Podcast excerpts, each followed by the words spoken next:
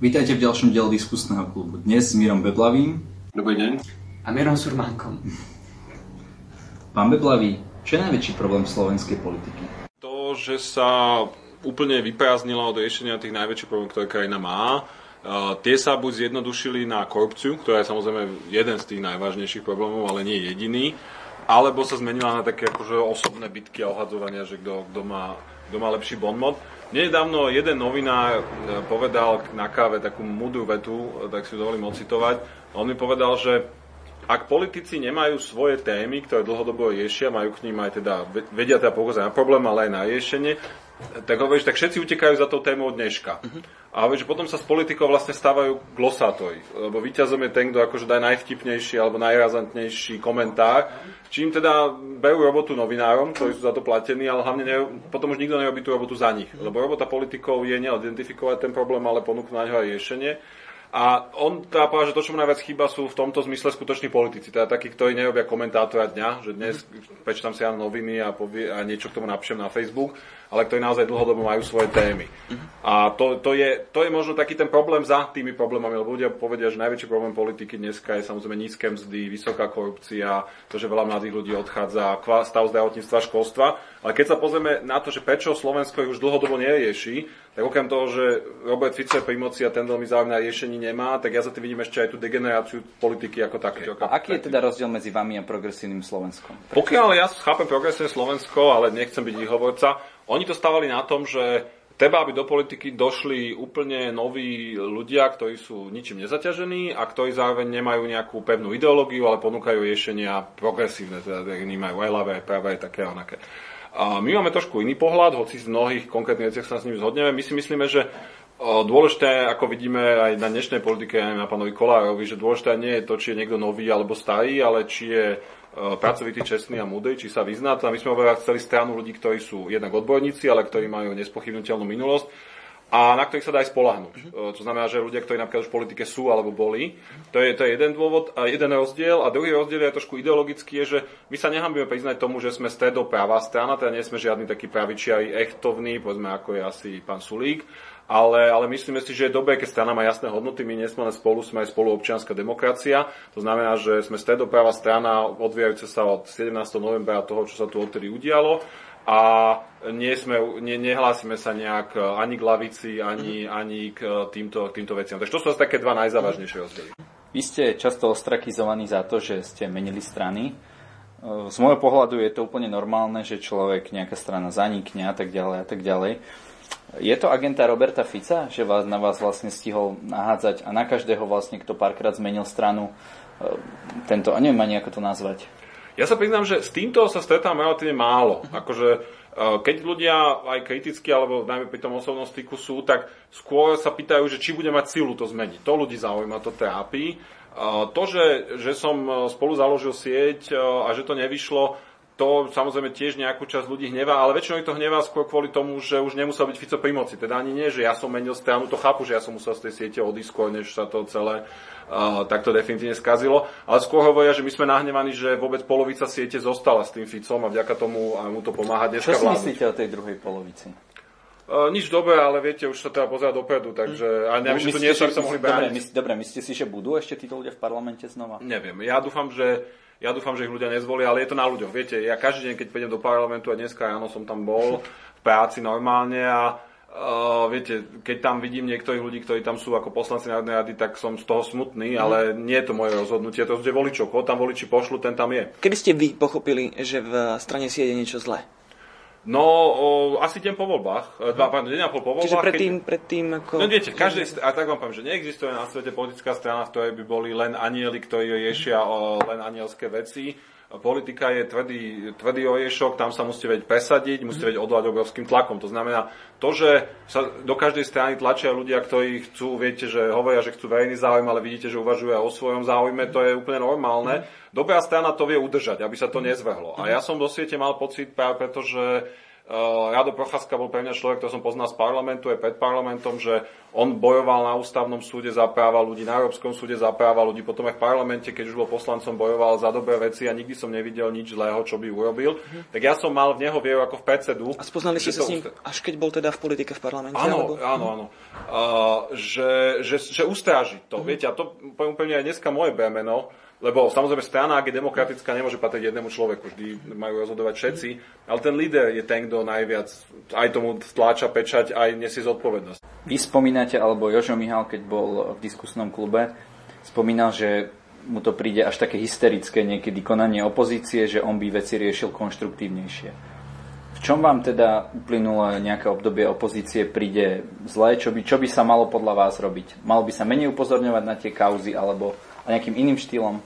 Viete, tam sú podľa mňa, tam je jedna veľká dilema, tá je v tom, že uh, úlohou opozície je robiť aj kontrolu. Súča- ja som ju robil konec koncov minulosti tiež uh, a je upozorňovať na zlé veci, aj napríklad z nádej, že sa niektoré z nich podarí zastaviť a vyvodiť zodpovednosť. Takže ja si myslím, že je to v niečom normálne, len problém je v tom, že z hľadiska pozornosti ľudí uh, to vždy vytláča tú vecnú diskusiu. Lebo viete, že keď si vezmete dva články, kde jeden je, že spolu navrhuje zásadnú zmenu dôchodkového systému, čo sa týka miliónov ľudí. A mhm. druhé je, že tento minister kúpil pozemky a ukradol cez 100 tisíc, tak vám garantujem, že ten druhý článok má 10 krát väčšiu čítanosť, hoci pre život ľudí je ten prvý dôležitejší. To znamená, že ak chcete robiť kauzy, tak ich nesmiete robiť priveľa a musíte ich robiť skôr menej, vyberať si možno tie najdôležitejšie, najzávažnejšie a musíte veľmi tlačiť na tú vecnú stránku, aby ľudia nemysleli si, že politika je len o tých kauzách. A ak by som niečo vrátil sa k vašej otázke, čo podľa mňa súčasná opozícia nerobí dobre, je, že, že sa sústreduje na kauzy, lebo jednak ich to úprimne štve, to ja verím, ale aj preto, že je to spôsob, ako sa naisto dostať do večerných správ. Viete, keď odhalíte tie malú kauzu, Môžete si pozrieť aj Markizu v archíve, druhá, tretia správa bude o, o vás. Zatiaľ, čo keď ponúknete dôchodku reformu, tak ak máte šťastie, bude 7 správa o vás, ak nemáte šťastie, nebudete tam vôbec. Len podľa mňa je to e, dlhodobo úplne sebadeštruktívne, lebo ľudia dneska sú, jednak už všetci voliči to vieme aj z nejakých prieskumov, dokonca aj voliči Smeru si myslia, že sa hrozne kradne. Neexistuje takmer dneska na Slovensku volič, ktorý by si myslel, že je to tu v poriadku. To znamená, že z hľadiska presvedčania ľudí, že hrozne sa tu kradne a treba s tým niečo robiť, už netreba kauzy. To už všetci vedia. A ľudia, čo dneska hlavne potrebujú, sú dve veci. Veriť, že niekto je iný a veriť, že by s tým dokázal niečo urobiť, že naozaj má, má riešenia. A na to sa podľa mňa treba sústrediť. A to tým, že budete, urobíte ďalšiu tlačovku, budete kričať o tom, že kto zase kde čo ukradol, už nič neurobíte. Preto aj my sa sústredujeme na to ponúkanie mm. riešení. My sme napríklad urobili počas tých dvoch mesiacov od eh, tej hroznej vraždy um, Jana Kuciaka a Martiny Kušňovej my sme pripravili aj spolupráci s dosť širokými týmami ten, tú rekonštrukciu štátu, uh-huh. čo bol návrh viac ako 70 zásadných opatrení, ktoré zmenili povahu tohto štátu, aby sa tie kauzy buď neopakovali, alebo aspoň vo veľa menšej miere. A ja som napríklad vtedy videl záujem ľudí. My sme to dali von na mhm. pripomienkovanie na dva týždne, mali sme viac času. Nám došlo 490 pripomienok, viete, od, uh-huh. od dokumentu opozičnej začínajúcej strany. To nebol vládny dokument. To znamená, že ja si myslím, že je tu aj ten dopyt po skutočnej zmene, len je to oveľa tvrdšia práca. Viete, že, že postaviť sa niekde a viete, ak dneska ráno som čítal o ďalšom e, činovníkovi Smeru, ako sa zázračne obohatil, a mohol, mohol som o tom urobiť tlačovku alebo kdokoľvek iný a asi by som aj bol v správach, ale ľuďom by tom tu nádej akurát bralo. Už by im to nedávalo nádej, že tu môže byť inak a lepšie, čo je podľa mňa to, čo dneska ľudia zúfalo potrebujú, lebo na to, v akom nie až takom zlom stave je povedzme ekonomika, ako by sme mohli argumentovať, že Európska únia a všetko v zásade beží, tak v tejto krajine vládne hrozná depresia. A to podľa mňa potrebujeme zmeniť. To je teda pre vás tá vecná stránka veci, ako ste hovorili, je teda zmena zákonov, hej? Nie len, no, viete, to je to, čo viete z opozície najviac urobiť, lebo samozrejme, že... Lebo Daniel Lipšic ano, napríklad ano. hovorí, že máme zákony na úrovne Nemecka. Myslím, že to aj hovoril tuto ano, na tom a, istom gauči, kde sedíte práve. Ja, ja, ja si tam Lipšica vážim, máme diskus, sme mali diskusie, teraz sme sa v poslednom čase nejak dlhšie nevideli. A ja si myslím, že poprvé nemá celkom pravdu mnohých tých našich zákonoch sú práve diery. Viete, že ten zákon na vodno, viete, to je, keby ste mali auto, ktoré vyzerá ako Mercedes, ale potom, keď ho otvoríte pod kapotou, zistíte, že tam v motore je niečo z Trabanta. Takže vyzerá to ako Mercedes, ale nejazdí to ako Mercedes. A v našich zákonoch často sú takéto. A druhá vec je, že sa nevždy dodržiavajú. A tomu sa chcel dostať. Znamená, že ani nie je pravda, že tie zákony sú rovnaké ako v Nemecku, ale druhý fakt je, že zákony sa píšu na tú krajinu. A my nemáme nemeckú situáciu, takže nemecké zákony nám ani nepomôžu. Poviem to na príklade. A viete, ak máte, e, ak máte napríklad veľkú časť e, policajného alebo sudcovského prokurátorského stavu v takom stave, že sú prepojení na rôzne skupiny, tak vy teraz nemôžete mať nemecké zákony, ktoré hovoria, že nech sa ten stav samoreguluje a nech si... Lebo viete, keď máte jedno zlé jablčko medzi 100, tak môžete dovolať tomu stavu, že on to jablčko vyhodí a v podstate môžete mať samosprávu. Taký pokus to už aj bol. A presne, ale keď máte tých zlých jablčok 20, 30 a sú to najvyššie tie najagresívnejšie jablčka, keď to tak môže byť Harabinovci, Kováčikovci a títo ľudia, tak potom napríklad tento systém vedie k tomu, že sa nikdy nezmení. Viete, Nemci, aby sme sa vrátili k tomu, nie, to sa u nás o tom nehovorí, že oni, keď prezali východné Nemecko, západní Nemci, tak oni vyhodili všetkých nemeckých sudcov. Viete, oni žiadnu sudcovskú samozprávu vo východnom Nemecku nezaviedli. Oni až potom, čo to sudcovstvo vymenili, eh, tak potom sa mohlo pripojiť k západno-nemeckej sudcovskej samozpráve. Takže ja by som povedal tak, že my, samozrejme, že bez zmeny ľudí len meniť predpisy nemá význam, mm-hmm. ale my potrebujeme podľa mňa meniť oboje, aj systémy, aj ľudí. Mm-hmm. Takýchto nepochybne bohumilých eh, neviem, pokusov tu už bolo viac. Myslím tým, eh, boli založené nejaké strany, ktoré sa pokúšali práve, myslím si, že robiť aj niečo z toho, o čom rozprávate vy. Kde si my, na základe čoho si myslíte, že by sa to mohlo podariť práve vám, keďže tie predchádzajúce pokusy uh, poväčšinou teda nevyšli? Takto, ja by som to trošku rozlišal. Podľa mňa tento, táto paušalizácia, teda, že všetko dám veľmi jednoducho na jednu kopku, je práve to, čo nás dneska ničí. Lebo ľudia pocit, že vlastne 30 rokov je stratených, nič sa tu nezmenilo, čo nie je ani pravda, ale hlavne to berie tu nádej do budúcnosti. Mm-hmm. Ja by som to rozdelil. Tak boli tu strany, ako je stále Smer, ako tu bol HZDS, ktoré tú krajinu naozaj ničili a bolo kľúčom ich porast. Ja som mal skôr na mysli práve tie, ktoré boli postavené na nejaké pozitívne myšlienky. Potom tu bolo SDKU, mm. ktoré si dalo dva hlavné ciele, dostať Slovensko do Európskej únie a, a zreformovať ekonomiku a v tých cieľoch bolo veľmi úspešné. Problém SDKU bolo to, že veľmi komplikovaných situácií si povedali, že no tak musíme teraz riešiť toto, tak presne tieto otázky, to sú také tie sekundárne. Takže robili sa aj vtedy reformy, ale nebola to hlavná priorita vlády. Mm-hmm. Ako, dobre, vy ste mladí ľudia, ja som ešte polomladý. Mira, až tak moc ja, nie. Až tak moc nie, ale vyzerá. ale, ale to chcem povedať, že ale viete, vtedy naozaj za hlavné problémy sa považuje to, aby sme sa dostali do Európy a to, aby ako ekonomika tieto veci sa rozbehli. To znamená, že vtedy to napríklad, viete, my máme dneska veľký problém nielen so súdmi, ale o tých sme hovorili napríklad so štátnym aparátom, že je politicky obsadený, viete, nekvalitnými ľuďmi často. To tak a viete, vždy máte problém a ono to zmeniť bude vyžadovať veľkú politickú investíciu, lebo často aj tým stredopravým stranám to vyhovuje, lebo však oni majú členov a oni majú všetkých funkcionárov, potrebujú a tak ďalej. To znamená, že e, vy keď to chcete zmeniť, musíte do toho investovať. Musíte povedať, že poďte, toto je jedna z našich piatich priorít a buď sa na tom dohodneme, alebo taká vláda nevznikne.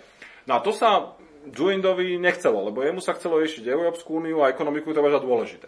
Potom prišla aj Radičovej vláda, ktorá naopak tú ambíciu mala, lebo už mhm. pochopila, že Slovensko je tak v zlom bode, že musí sa toto riešiť. Ne, nestačí povedať, že ekonomika rastie, Európe sme, ale musia naozaj kvalita štátu, verejných služieb, ale aj tá korupcia. A ona to podľa mňa aj celkom rozbehla, len práve preto ju aj zvonku, aj znútra ničili mnohí nepriatelia a skolabovala po roku a pol.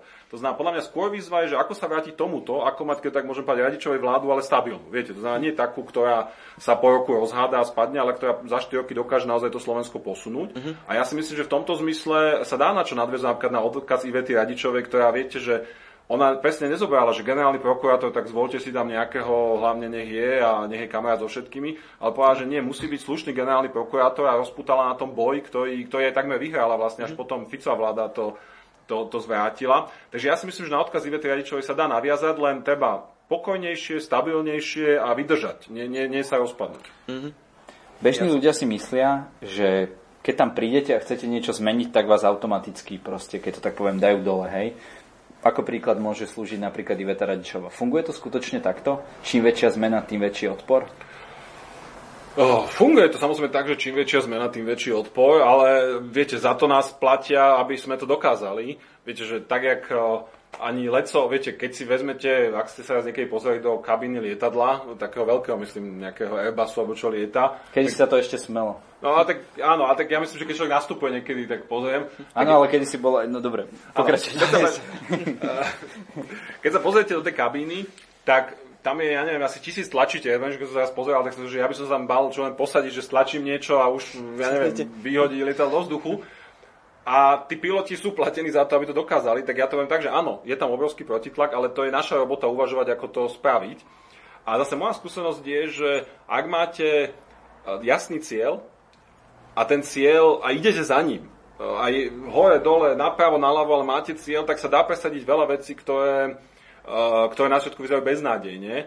To znamená, že ja by som to nevzdával. A navyše na Slovensku je dneska jedna výhoda proti minulosti a to je to, že že to vedomie je medzi ľuďmi, že musí dojsť zásadnej zmene, inak sa nepohneme oveľa väčšie ako predtým. Viete, že dlho to bolo vnímané tak, že a tak v zásade veci nie sú také zlé, no tak bolo by dobre, keby to bola slušnejšia vláda alebo akčnejšia vláda, ale však aj teraz je OK. A čo mám pocit, že za posledný rok, dva zmenilo, je, že čoraz viac ľudí, ktorí tam hovorí, že nie, tu sa to musí významne zmeniť a ja to som ako volič občan alebo ako politik ochotný podporiť. A to sa samozrejme tie veci budú posúvať ľahšie, ako keď je, je, viete, čo majú dneska vo Francúzsku, že tam síce všetci vedia, že sa musí zmeniť mnoho vecí, ale ako náhle s nimi prezident Macron prišiel, tak všetci odborári sa postavili a povedali, že cez našu mŕtvolu. Tak ja mám pocit, že dneska na Slovensku tá vôľa k zmene aj medzi ľuďmi je, je, je väčšia. Jeden nemenovaný primátor povedal, povedal takú vec, že ľuďom treba robiť dobre poza ich chrbát. Ja takto vám poviem, že ja s tým necelkom súhlasím v tom, že, že ono to podľa mňa uh, vedie k tomu, že potom prídu rôzni populisti alebo extrémisti a tí, tí im predajú nejakú iný príbeh. Ale ja skôr, čo si myslím, je, že ja skôr dobrých politikov prirovnávam k lekárom alebo k učiteľom. Viete, aj tých si vyberáte, kto bude učiť vaše deti, môžete do inej školy, k lekára si môžeme slobodne vybrať a aj sa ho môžete pýtať, aj to, čo vám predpíše, môžete, nemusíte zobrať, ale ale rozumiete tomu, že on vie o tej veci viac ako vy a že mu aj v nejakej miere musíte dôverovať. A to je podľa mňa aj zastupiteľská demokracia, že e, čím sme vzdelanejší, tým je lepšie, keď pozeráme politikom na prsty, keď sa zaujímame. Ja som vždy podpora aktívne občianstvo, čo najširšie zverejňovanie a transparentnosť. Ale nakoniec musia tí ľudia robiť veľmi komplikované rozhodnutia a preto je dôležité si vybrať tým, ktorým viete veriť, že to robia dobre. A toto je podľa mňa niečo, čo sa dneska trošku strátil zo slovenskej politiky, je, je, je dôvera. A to, to musíme obnoviť, lebo bez toho sa ďalej nepohneme. Preto neúplne súhlasím s tým, že poza chrbát, lebo pokiaľ neobnovíme dôveru, tak viete, aj o tom sú všetky tie hoaxy a mnohé veci, ktoré vidíme aj inde, je, že, že ľudia stratili dôveru a potom uveria čomukoľvek. Mm-hmm. Ste dobrý líder? Ten, viete, dobrý líder neposudzuje sám seba, či je dobrý líder. Takže... Lebo viacerí o vás tvrdia, že, že práve vaša strana mala teda hľadať niekoho externého. Nakoniec ste teda povedali vy, že teda idete do toho. Tak vám poviem, že ja by som sa o to neuchádzal, keby som neveril, že je to správne rozhodnutie, takže to si viem obhájiť. A minimálne z dvoch dôvodov. Prvý dôvod je, že podľa mňa toto je úplne nesprávny pohľad na politiku ako marketing. Ako to, či ja mám byť líder alebo nie, to je naozaj na našich členoch a iných ľuďoch, to ja nechcem komentovať, ale viete, že uh, to, že nejaká par- že skupina ľudí, ktorí chcú niečo zmeniť, si teraz majú pomaly konkurzom hľadať nejakého herca, ktorý bude dobre vyzerať v televízii, to je podľa mňa, to je podľa mňa to, čo nás priviedlo do toho stavu, kde sme. A zároveň to podľa mňa nefunguje, lebo ja nikdy nenatočím také videjko ako Boys Cola, viete, s tým tým a teraz takto postaví a, a bude, bude tam emocionálne kričať. To znamená, že e, my sme líderstvo alebo politika pre ľudí, ktorých toto nebaví. Ak, ak ich to baví, tak my kolája neprekolárujeme. A my sme pre ľudí, ktorí si presne myslia, že politiku majú robiť ľudia, ktorí sa v tom vyznajú v tej veci, ktorí v tom naozaj vedia niečo zmeniť a dá sa spolahnúť, že sú slušní a nebudú krádnuť, keď budú pri moci. A to my vieme osloviť a podľa mňa to je líderovstvo len iného typu. Ak chcete líderovstvo divadelného typu, tak áno, to asi spolu nenájdete. Takže ste tímový hráč, dalo by sa možno povedať. Ja si myslím, že áno, lebo ak máte, viete, ak sme mali úspešných politikov aj v minulosti, keď sa pozriete všade po svete, hm. tak väčšinou musí ten politik prísť na to, aké je to byť prvý medzi rovnými. To znamená, hm. že jasné, že vy musíte ťahať, udávať smer, presvedčať ľudí. A zároveň, pokiaľ nemáte za sebou silný tým, tak nikto nikdy nič sám nezmenil. To je len mhm. ilúzia. Mm-hmm. A v tomto ja si myslím, že spolu má veľmi silný tým na to, že sme úplne noví, ešte, že extra silný, lebo naozaj ľudia ako ten Jožo Mihal, Erik Baláš, viete, to sú ľudia, o ktorých každý vie, že oni nie sú odkazaní na politiku. Mm-hmm. Uh, oni, nemu, oni tam nie sú, alebo nechcú byť kvôli peniazom alebo funkciám. A to, že napríklad títo ľudia mi dôverujú, sú súčasťou týmu a spolupracujeme, to je napríklad pre mňa dôvod, že verím náš úspech. Veď konec koncov vlastne sa aj voláte spolu, takže to je taký odkaz na, to, na tú tímovú spoluprácu. Tak presne, a to tak aj naozaj je, lebo mňa sa často pýtajú, že spolu znamená, že chceme zlúčiť všetky strany mm. dokopy. že vôbec nie. Spolu znamená presne aktívni občania spolu, lebo to, mm. je, to je to, čo my chceme. Mm. Ako chcete získať peniaze na vašu činnosť? Tak my už ich nejaké máme, ale v zásade máme to z troch častí. Jedna časť sú e, naši členovia, radoví, Jedna časť sme my sami, ktorí do toho dáme o niečo väčšie peniaze, Jožo, Michal, ja, čo máme z úspor, aj zarábame veľmi slušne. A jedna časť, a tá tretia, sú vonkajší darcovia. Povedzte nám to na percenta, vy ste ekonom, tak to nebude problém. O, ja to neviem dopredu, ale my to odhadujeme zhruba na tretiny. Takže e, my sme si dali rozpočet e, niekde okolo 400 až 500 tisíc eur do volieb, že chceme, že chceme získať a asi tretinu z toho z každej z tých častí chceme získať. Čo si myslíte o diskusnom klube? Tak mne sa, mne sa páči na diskusnom klube aj na akékoľvek takéto aktivite to, že keď vidíme, že špeciálne mladí ľudia sa o politiku do veľkými nezaujímajú, ale aj mnohí ďalší a že povedzme YouTubeová generácia to vypína, tak sa dajú robiť dve veci. Dá sa plakať a zalamať rukami a hovoriť, akí sú tí mladí dneska hrozní, ak to robíme už 2000 rokov, vždy tá staršia generácia zalamuje rukami, alebo sa dá niečo urobiť. No ja to vnímam, že je to snaha teda urobiť e, politické spravodajstvo alebo diskusie pre novú generáciu aj spôsobom, aj formou a mne sa to páči. Stanete sa v tejto chvíli premiér a minútu môžete rozprávať premiér. a to, čo sa stane, to, čo vy poviete, tak to by sa stalo. Tak čo by ste robili ako premiér? Tak v prvom kroku by sme naozaj prijali dosť veľký balík zákonu na zmenu súdov, prokurátory a policie. To by bol prvý krok a ten by bol na 20 minút, ale Dobre. ten balík by bol rozsiahly. V druhom kroku uh, by sme začali veľký program zmien v školách a v nemocniciach, lebo to je druhý najväčší problém z môjho pohľadu. A v treťom kroku by sme sa začali venovať e, životnému prostrediu a zelenej krajine, aby sa prestal drancovať na Slovensku, tak ako sa to dneska deje v polnohospodárstve a v lesoch. Toto by bola vaša premiérska minúta. Stili si to skôr než za minútu, čo je super. Čo Ďakujeme super. pánu predsedovi vlády. S tým sa nedá nesúhlasiť asi. Je to tak. Dobre, pýtali sme sa vás veľa otázok ale možno, že je niečo, čo v tomto rozhovore nezaznelo. Takže nech sa páči, máte priestor na túto kameru, povedať čokoľvek, čo budete chcieť, bez limitu. Ďakujem pekne. Ja som zvyknutý práve na tie otázky aj mekšie, aj tvrdšie, takže, takže takto sám od seba to mám ťažšie, ale možno, čo by som chcel naozaj ľuďom povedať, je, o čom sme už chvíľku začali, a to je potreba dôvery. Uh-huh. moji kolegovia ani ja nebudeme tvrdiť, že sme bezchybní, sme všetci ľudia, ale chcem uistiť každého, kto toto pozerá, že sme v politike, pretože chceme niečo zmeniť sme v politike nie preto, aby sme sa nabalili a myslím si, že máme na to, aby sme tú zmenu zrealizovali. A samozrejme dôvera sa musí zaslúžiť. To znamená, za to, že ja to teraz poviem, tak e, to ešte nikdy nemusí zobrať, ale chcel by som diváka, diváčku poprosiť, aby jednak pri tých z nás, to už dlhšie pôsobia, sa pozrieť na našu minulosť, či je to na Joža Mihala, na Erika Balaža, na mňa, na Katku Machačkovú, dá sa skontrolovať, čo sme robili a čo sme nerobili a či sa nám dá veriť. Ale hlavne, aby nás sledoval a do tých volieb, ktoré budú možno o rok, možno o dva, si naozaj vytvoril názor, či nám vie dôverovať. Lebo ja si myslím, že sa to dá a ak nám dôverujete, tak vás chcem uistiť, že budeme tá partia, ktorá bude najviac tlačiť zmenu na Slovensku odborným, ale aj čistým spôsobom. Hrdo, odborne, slušne. Tak myslím, že ten rozdiel medzi nami a pánom Dankom je pomerne zjavný. Viete. To je problém, ale to je inak problém veľký politiky, že vlastne sa zašpinia slova. A potom normálny človek musí vlastne zvažovať, že Čo teraz so slovom charakter? Napríklad, že presne, že, že buď už sa slova nebude používať, mm alebo ich bude používať s týmto rizikom. Alebo robíme pre ľudí. A ja som sa rozhodol, že nemôžeme toto dopustiť, aby nám postupne vytlačili ako keby z nášho bežného slovníka neslušní politici bežné mm. slova.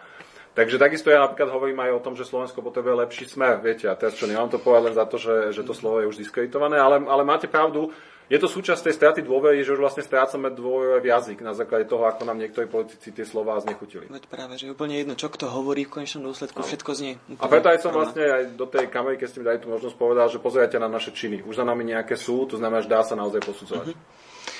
Tak budeme sa, budeme sa na vás pozerať a budeme vám držať palce. Ďakujem a... pekne. Pekný deň. A na budúce snať v diskusnom klube. No jasné. Dovidenia. Dovidenia. Ďakujeme, dovidenia.